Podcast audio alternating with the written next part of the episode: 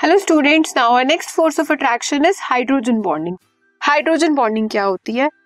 Hydrogen bonding जिसमें hydrogen होगा hydrogen किसी से बॉन्डेड होगा, उसे ही हम हाइड्रोजन बॉन्डिंग बोलेंगे। लेकिन वो किससे बॉन्डेड होगा और कैसे बॉन्डेड होगा और उसका क्या इफ़ेक्ट होगा? So when hydrogen atom is attached to a highly electronegative element जब हमारा हाइड्रोजन एटम किसी हाईली इलेक्ट्रोनेगेटिव एटम से अटैच्ड होगा बाय कोवेलेंट बॉन्ड किसकी हेल्प से? एक कोवेलेंट बॉन्ड कोवेलेंट बॉन्ड कैसे बनता है? शेयरिंग ऑफ़ इलेक्ट्रॉन्स की हेल्प से। Electrons are shifted towards the more electronegative atom तो जो उस बॉन्ड के इलेक्ट्रॉन्स होंगे, वो किस तरफ़ ज़्यादा शिफ्टेड होंगे? जो हमारा ज़्यादा इलेक्ट्रोनेगेटिव एटम होगा। Thus a partial positive charge develops on the hydrogen atom इसकी वजह से जो हमारा हाइड्रोजन एटम है, उसके ऊपर एक पार्शियल पॉजिटिव चार्ज आ जाएगा, जिसे आप डेल्टा पॉजिटिव भी बोलते हो। Now the positively charged hydrogen atom of one molecule में attract the negatively charged atom of some other molecule hydrogen पे हमारा पॉजिटिव चार्ज आ गया। अब वो पॉजिटिव चार्ज किसी और मॉलिक्यूल के नेगेटिव चार्ज को अट्रैक्ट करेगा अपनी तरफ़ एंड सो ऑन वो आगे एक चेन बनती जाएगी। And the two molecules can be link together through weak forces of attraction और जो दो मॉलिक्यूल्स हैं वो एक वीक फोर्स ऑफ़ अट्रैक्शन से अटैच होंगे और उसे आप क्या बोलोगे? हाइड्रोजन बॉन्डिंग ये देखो, जैसे आपके सामने एग्ज़ाम्पल है, आपका H2O है, ठीक है? H2O H2O यहाँ पे हाइड्रोजन है ऑक्सीजन ज़्यादा इलेक्ट्रोनेगेटिव एटम है तो इसने अपना शेड पेयर अपनी तरफ़ अट्रैक्ट किया। हाइड्रोजन पे क्या आया? पार्शियल पॉजिटिव चार्ज अब हमने उसी में एक सीएल डाल दिया। सीएल मतलब क्या है? क्लोरीन क्लोरीन कैसा नेगेटिव है। वो क्या करेगा? हाइड्रोजन इस नेगेटिव की तरफ़ अट्रैक्ट होगा। इनके बीच में एक बॉन्ड बनेगा। इस बॉन्ड को हम क्या बोलेंगे? हाइड्रोजन बॉन्ड सेम जितने भी वाटर मॉलिक्यूल्स है। या अगर आप एग्ज़ाम्पल और देखना चाहो। एच एफ़ है हमारा।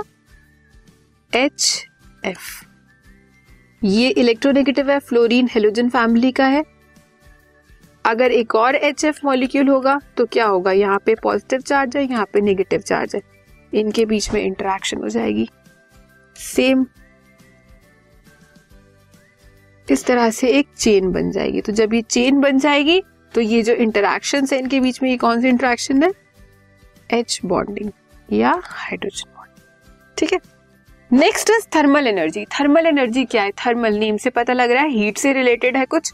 So the energy arising due to molecular motion of the body is known as thermal energy जब हमारे मॉलिक्यूल्स मोशन में आते हैं मोशन में आते हैं मतलब जब उनकी स्पीड बढ़ती है जब उनकी एनर्जी हाई होती है, उस टाइप के मॉलिक्यूल्स को क्या बोलते हैं? उस एनर्जी को क्या बोलते हैं? Thermal energy since motion of molecule is directly related to kinetic energy पता है, जो हमारा मोशन है मॉलिक्यूल्स का, वो किससे रिलेटेड होता है? काइनेटिक एनर्जी मतलब जितना ज़्यादा काइनेटिक होगा, जितनी ज़्यादा टेंडेंसी हमारे मॉलिक्यूल में होगी मूव करने की, उतना ही ज़्यादा उसका मोशन होगा।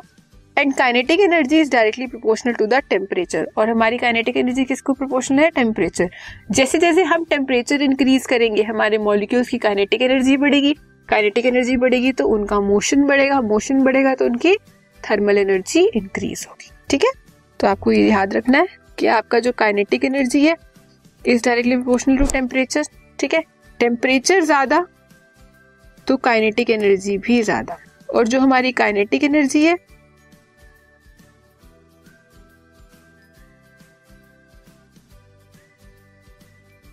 मोशन ऑफ़ मॉलिक्यूल्स के डायरेक्टली प्रोपोर्शनल है कि जितनी ज़्यादा काइनेटिक एनर्जी होगी, उतने ही ज़्यादा इजीली या उतना ही फास्ट हमारे मॉलिक्यूल्स मूव कर सकेंगे।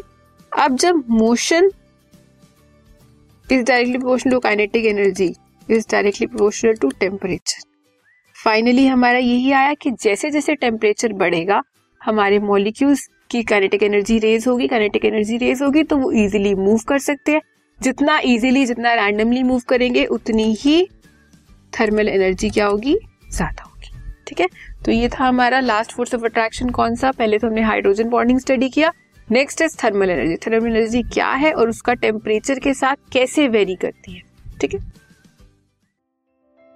This podcast is brought you by Hubhopper Shiksha Abhiyan अगर आपको ये पॉडकास्ट पसंद आया तो प्लीज़ लाइक शेयर और सब्सक्राइब करें। और वीडियो क्लासेस के लिए शिक्षा अभियान के यूट्यूब चैनल पर जाएँ।